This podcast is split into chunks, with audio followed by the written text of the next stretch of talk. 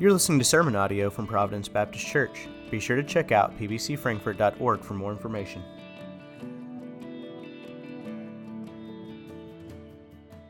If you have a Bible, if you turn to Hebrews chapter 13, Hebrews 13, counting today's message, we have four weeks left in Hebrews. And all God's people said, Yeah, y'all just being nice, I know. What we're going to see in Hebrews chapter 13 over the next four weeks is a, shift that the author takes. He has spent 10 chapters dealing heavily in doctrine, dealing heavily in the teachings of the kingdom, the teachings of Christ, the teachings of God the Father and God the Spirit. He spent the last chapters that we looked at, 11 and 12, moving us from those deep, deep discussions of dark looking at examples of faith and encouraging us in our faith and, and what it means to run the race the way we are called to run. And now in, in chapter 13, what we're going to see is a, is a series of messages on how we now take all of that and live it out. This is a very common theme throughout all the New Testament writings, really. Um, Ephesians, for example, Ephesians chapters 1, 2, and 3 deal heavily in doctrinal issues. And then Paul then makes a shift there in 4, 5, and 6 and calls us then how we live those doctrinal issues, those truths of God out. Um, James, in his letter, the first two chapters, heavy in doctrine, and then chapters 3 and 4 and 5, then what it means to live that out in our lives. And so today we see the first one here in chapter 13 with these first six verses. And I've titled this message, A Life of Contentment. And there's only going to be one verse that we're going to see the word content in.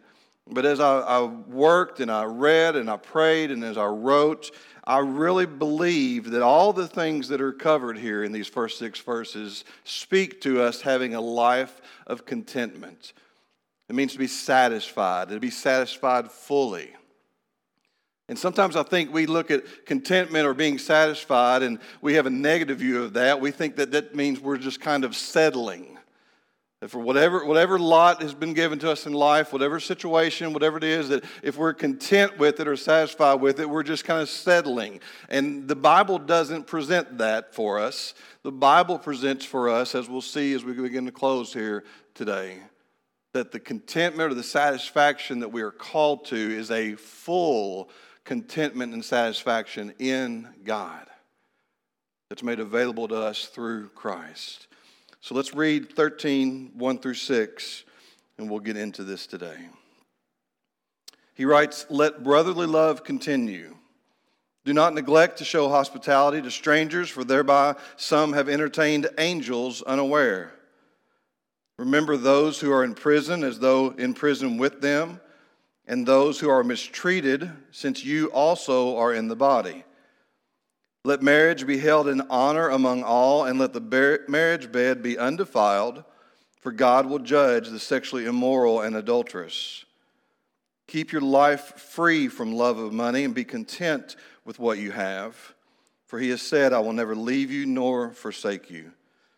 So we can confidently say, The Lord is my helper. I will not fear. What can man do to me? First statement I want to make deals with the first three verses that we are to live a life where we have contentment or we are content with others.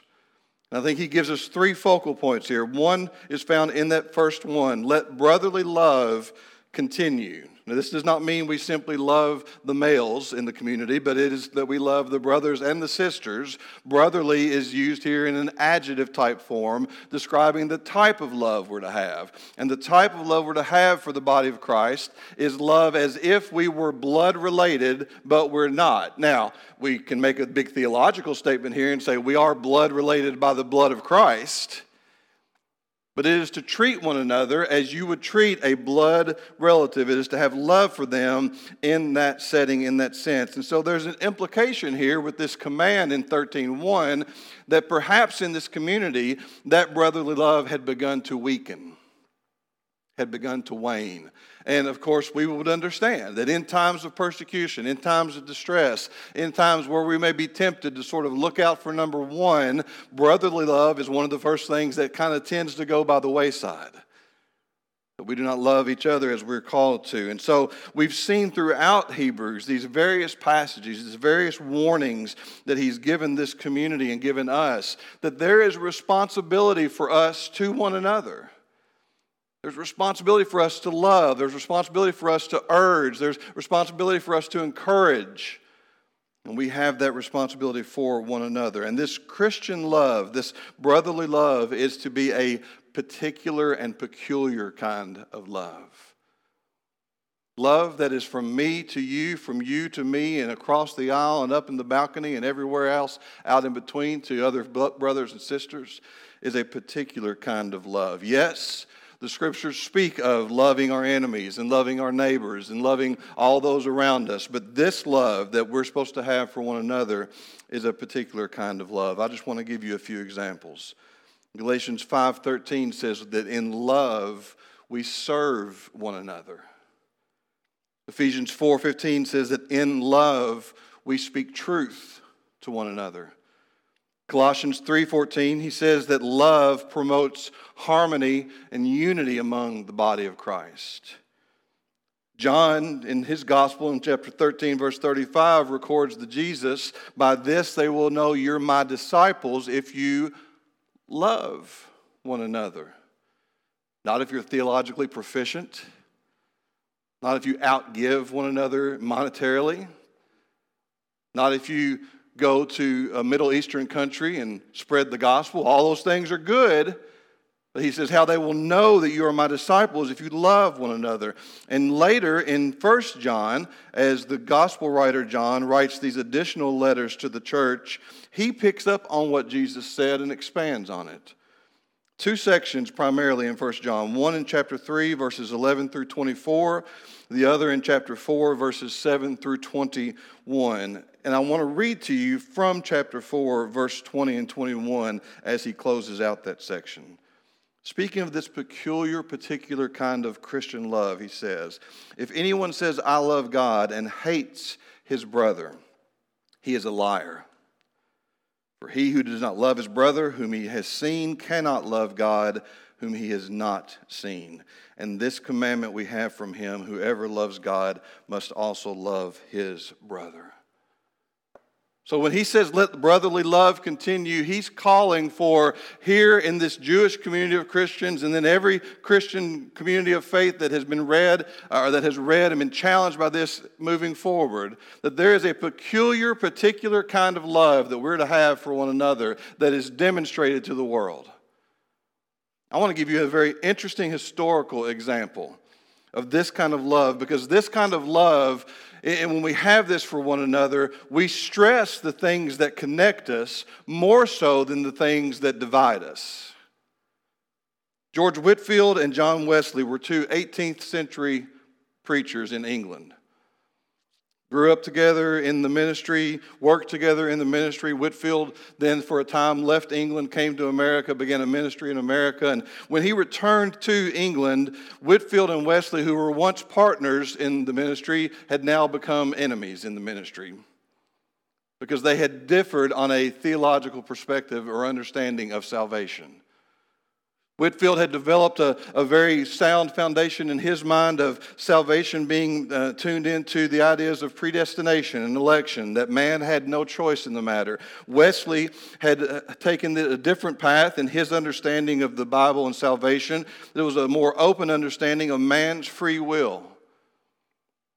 And so rather than agree on the reality of salvation and the, the promise of the gift of God and what Jesus has done to accomplish it, they spent some time butting heads with one another over who was right and who was wrong. And I believe, under the conviction of the Holy Spirit, they both were brought to confession and repentance of that. They did not acquiesce or yield to the other's theological position, but they met and began to communicate both in person and through letters and began to rebuild their relationship. And I want to read to you an excerpt from Whitefield's one of Whitefield's letters to Wesley. He writes this Why should we dispute when there is no possibility of convincing? Paul talks about this in one of his letters. He says, have nothing to do with quarrelsome debates. Why should we dispute when there's no possibility of convincing? Will it not in the end destroy brotherly love and take from us that cordial union and sweetness of soul, which I pray God may always subsist between us? How glad would the enemies of our Lord be to see us divided? An example of brotherly love that they would come to a point where they would understand that what united them was greater than what divided them. And what they realized was that in those moments, in that time period of division, the gospel and the kingdom were suffering because of it. And it was such a, a relationship that was restored. At Whitefield's personal request, John Wesley preached his funeral sermon. What an amazing historical example of brotherly love. Second, in verse 2, he talks about a love that's demonstrated by hospitality for strangers. He says in verse 2 Do not neglect to show hospitality to strangers, for therefore, thereby some have entertained angels unaware. Many times when people deal with this issue, they want to focus on what the meaning of angels is. Angels is a word, or the Greek that's translated angels here is a Greek word that can also translate into just the word messenger. In Luke 9, for example, Jesus is approaching Jerusalem, and it says he sent messengers ahead of him, human beings, to make preparations for him. And so the question often revolves around this well, is the author of Hebrews talking about messengers being human beings, or is he talking about supernatural beings, actually angels? I believe he's actually talking about supernatural beings. And here's why. First of all, in 96% of the usage of the New Testament, this word is translated angels, meaning a supernatural being, not a human. Secondly, we've already seen in Hebrews in chapter 1, verses 13 and 14, as he's talking about Jesus' supremacy over the angels, he calls angels ministering spirits sent to us. One way they are sent to us, I believe, is to test to see whether we really are who we say we are. Thirdly, in Genesis 18, again, thinking that he's writing to Jews, he would have understood that they would have known the great stories of their Jewish faith. And in Genesis 18, Abraham encounters these three individuals as if out of nowhere. And what we learn to understand from these three individuals is that one of them was the Lord Himself. It's a theological word called a theophany, meaning a pre incarnate Christ, where the Spirit of God took on human form. And it was the Lord Himself and two angels, as we learn later in the beginning of Genesis 19. And they appeared to Abraham as a test of his faith. So I believe here he's talking about that it is hospitality and that we do sometimes entertain a supernatural being unaware. But lest we get all worked up over whether it's a human or an angel that's supernatural, let's just make the focus here. It's on hospitality. On whether you think it's a human being or an angel, you're to be hospitable. We demonstrate our love in hospitality. And again, this is a common theme and thread throughout the scriptures, from the Levitical laws regarding the stranger and the sojourner in the land of Israel, to the Good Samaritan, to here in Hebrews, and everywhere in between and beyond those scriptures. God's people are called to be hospitable, kind, and generous and that is a way that we show contentment with our lives, is to be that way to others. Thirdly, it's a love that shows concern. Look again at verse 3, if you will. Remember those who are in prison as though in prison with them, and those who are mistreated, since you also are in the body. Previously, in Hebrews chapter 10, a few weeks ago, we saw a very similar type of a passage uh, regarding those who were imprisoned and been, being mistreated poorly. In Hebrews 10, verse 34, you had compassion on those in prison. You joyfully accepted the plundering of your property, since you knew you yourselves had a better possession and an abiding one. And so he's already spoken once in this letter about the issue that there were people in prison for their faith. I think sometimes it's difficult for us when we encounter messages or passages in the scripture that talk about people being imprisoned. It's tough for us to really put ourselves there given the way we view our current prison system, which by and large is just if you do something against the law, you're going to prison you break one of the civil or the governmental laws, you're going to prison. But here, the issue is they are imprisoned for their faith. They're in prison for being a Christian. I'm, I'm going to post these two websites on our Facebook page this afternoon, but there are two websites opendoorusa.org and prisoneralert.com. And I encourage you this week to go to those websites and read some of those accounts and stories of people worldwide who are not going to prison because they broke a civil law, but are imprisoned and some even paying for their li- with their lives for the name and the cause of Christ. And what he says here is we demonstrate a love, a particular Christian love for them in remembering them. I think remembering them is a, is a couple of different ways. I think it's obviously remembering them and remembering them in prayer. I think it's also if there are possibilities or ways for us to, to donate to a group or to fund a group that, that serves and ministers to them in the prisons. Uh, we, we, we find those ways, we do that, but we remember with them, we remember with those who are mistreated specifically because what he says is at the end, for you are also in the body. Meaning, your Christian church body, the body of Christ you and I are engaged in, is not limited to these few people gathered here in this room. It goes out exponentially worldwide.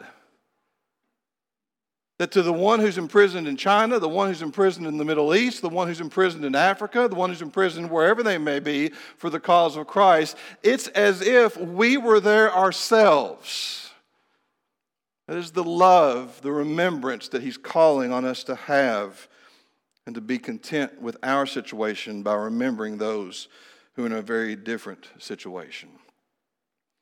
The second thing I believe He calls us to is a contentment with personal life. Look at verse 4 again. Let marriage be held in honor among all, and let the marriage bed be undefiled, for God will judge the sexually immoral and the adulterous he, he brings up the issue of the marriage relationship. Uh, in, in a book that I have called Backgrounds of Early Christianity, this is one of the things they say about marriage in that day. The prevailing type of marriage in Jewish, Greek, and Roman society was monogamous or one person to one person.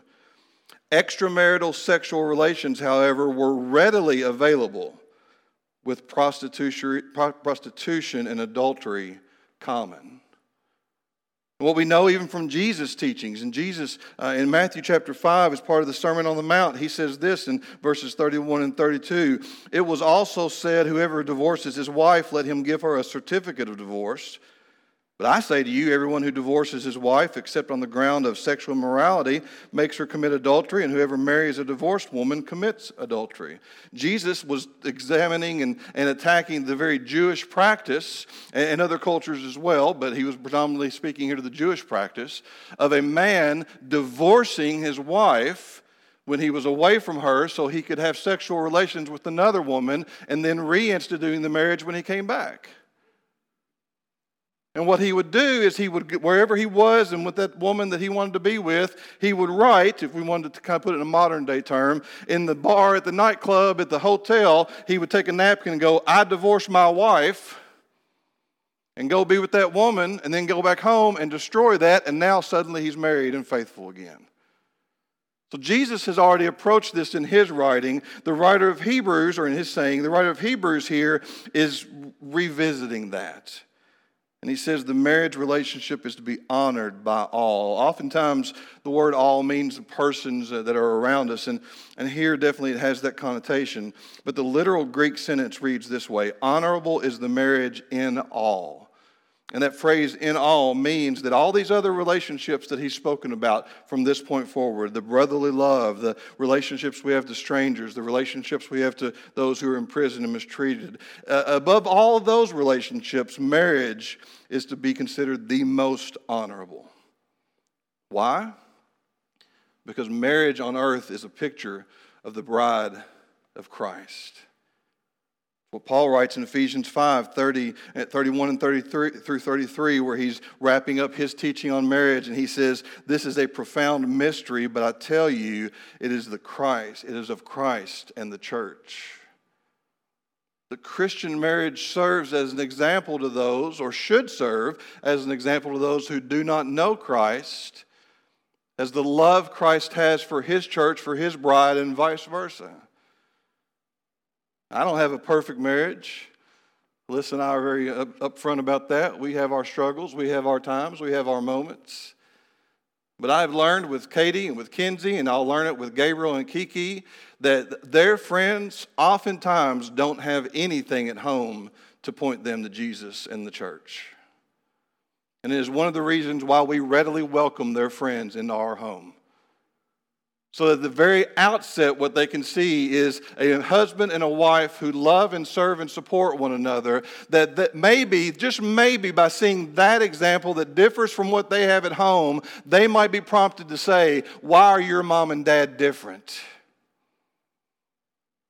Why are your mom and dad loving, caring? Why are they supportive? So that perhaps my kids or perhaps Alyssa or myself may be able to have a conversation with those individuals to say, Let me tell you about Jesus and his bride. Marriage is to be held in high regard. Secondly, in terms of a personal life, he talks about money. Boy, don't we love it when the Bible talks about money. 13, verse 5, we're just going to deal with the first part of it. Keep your love free from love of money and be content with what you have. Be content with what you have. Uh, I'm, I'm going to read from Paul's writings about money. In 1 Timothy 3, verse 3, as he's going over the list of qualifications for overseers or leaders of the church, he says, Overseers are not to be lovers of money in that same letter in 1 Timothy 6:10, he says that the love of money is the root of all kinds or manners or types of evil. In his second letter to Timothy, 2 Timothy 3:2, he says, "In the last days, among the many things that will mark and let us know that we're in the last days, people will become lovers of money." Again, even thinking the Jesus words, Luke 6 14, he calls the Pharisees lovers of money. And you say, well, what does it mean to be a lover of money? What does it mean to, to not have a love for money here, be content? The phrase lovers of money uh, or a lover of money is really this phrase someone who has an insatiable, greedy, obsessive desire for more more money, more wealth, more material things, more material goods. A person who has an insatiable, obsessive desire with acquiring wealth. And Randy Alcorn wrote a book called Money, Possessions, and Eternity. And he stated that in Jesus' teachings alone, 15% of Jesus' teachings either included examples or were about the issue of money, wealth, and possessions. 15% of Jesus' words. Now, he may have been using money or wealth or possessions to teach bigger kingdom principles, but it should not escape us that he was using those examples to talk about the kingdom of God. And so we're to be free of a love for money. And we combat this love of money. We combat this obsessive, greedy uh, desire for more material wealth and gain with content. In Ecclesiastes 5 10 and 11, I'm going to read it out of the New Living Translation because I, I love just how simple it is. Those who love money will never have enough. How meaningless to think that wealth brings true happiness. The more you have, the more people come to help you spend it. So, what good is wealth except perhaps to watch it slip through your fingers? Now, tradition holds that King Solomon wrote those words. And tradition tells us that King Solomon, if put into today's value, had a wealth that was in the billions, if not the trillions. And yet he understood that there was no real gain from a love of wealth. John D. Rockefeller, longly considered one of the most wealthy men in American history, said this It is wrong to assume men of immense wealth are always happy. Why? Because in our greedy, obsessive, compulsive desire for more, we're never satisfied. There was one statement that I read this week, and I forget the, the millionaire who was asked this question, but a reporter asked him, when do you know you have enough? And he says, When I make the next million. How do we free ourselves from this? We free it with contentment. We free it with contentment of what we have. And that takes us to this last and most important point today that we have a contentment with God. The second part of Hebrews 13 5 and verse 6. Be content with what you have, for he has said, I will never leave you nor forsake you. So we can confidently say, The Lord is my helper. I will not fear. What can man do to me? As we've seen before in Hebrews, he quotes from two Old Testament passages I will never leave you nor forsake you. And the Lord is my helper. I will not fear. What can man do to me? And so the point of this is being that the crucial center of contentment for us in all of our areas of life is that we are fully content or satisfied in God alone. A life of contentment means that we are first and foremost satisfied in God alone. And when we have that, and when we keep that in front of us, and when we make that our goal, then we will learn to be content in every other area. And we have to be careful because sometimes I think we get content or satisfied in the things that point us to God more so than God Himself.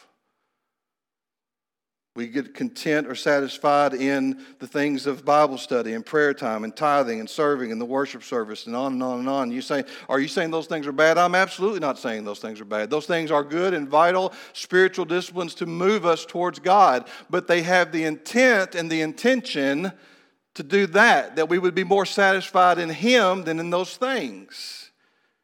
When those things are our, our, our, place of satisfaction, what happens is when those things don't meet our standard, they don't meet our preference, they don't look like they used to, they don't think what we think they should look like, or somebody uses something different than what we want them to, or whatever the case may be, our satisfaction and contentment is in those things as opposed to the one those things are pointing us to. Now, I'm just going to give you a very personal, transparent example. Some of you know, most of you maybe know, me, and my family came here by way of Kentucky to Phoenix to Honduras to here. And when we came back from Honduras, that was not intended on our part. We actually thought at this point in stage in life, we'd still be there ministering. And I went to a really dark place for a few months when that happened. Didn't know if I ever wanted to preach again. Didn't know if I ever wanted to be in any kind of ministry again. I was ready to be content to go punch into a factory and work 40 hours a week and die with a retirement package. And I called a friend, a brother, down in Bowling Green, who I knew had had a similar experience, that he had moved his family one place and, and it all kind of fell apart and he had to move back home. And I was talking with him. I said, Eric, I said, I just don't know how to get past this. And he said, Can I be real honest with you? And I said, Yeah. That's why I called you. You're my friend. I expect you to have that brotherly love with me. And he said, Your worth was wrapped up in being a pastor and a missionary.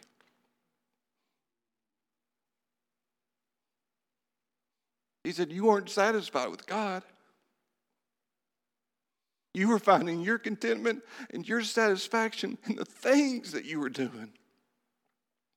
And when they got ripped out from under you, you fell.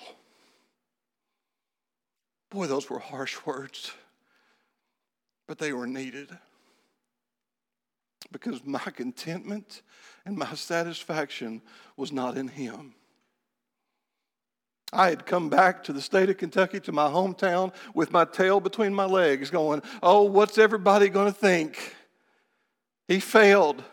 All those people that raised money to get us there, that, that wonderful couple in Arizona that wrote us a $6,000 check for our first vehicle in Honduras. Oh, what is everybody going to think? Oh, the hometown's going to think, yeah, he left the hometown, but he couldn't cut it, could he?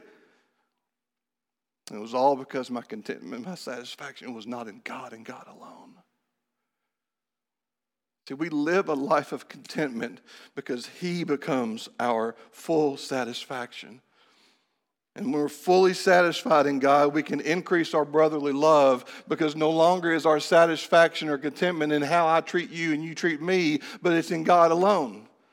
That when we inevitably butt heads and, and have mis- misunderstandings, even arguments, our satisfaction is in God alone. We increase our hospitality because we're not dependent on our material needs and goods, and we're willing to give to anybody who asks because our satisfaction is in God alone. We increase our remembrance, our affection, our concern, and yes, even our giving, if possible, for those who are in prison and those who are mistreated for the cause of Christ because we understand two things. One, it's as if we're there with them, and two, that one day it may be us. We increase our love and our devotion for our spouse because we're fully satisfied in God and we're not dependent on them to make us happy. We decrease our drive for more more money, more things, more earthly goods, more material things because we know the greatest satisfaction we have is in God and not in anything else that we can't take into eternity with us anyway. And we do all of that because we remember I will never leave you nor forsake you. The Lord is my helper. I will not fear. What can man do to me? Are there practical things that you and I can do to, to lead and live a life of contentment? Sure, there are. It's a self examination process. It's examining the things in our lives that we think make us content that don't really. But all of it begins with are we fully and most satisfied in God through Christ Jesus?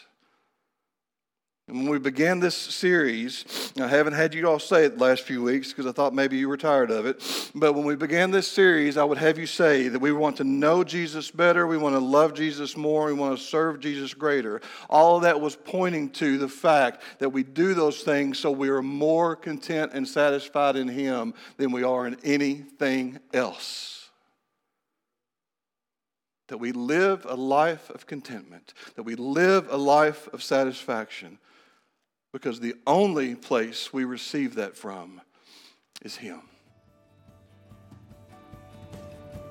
Thanks for listening. If you have any thoughts, questions, or prayer concerns, please email us at pbcfrankfurt at gmail.com.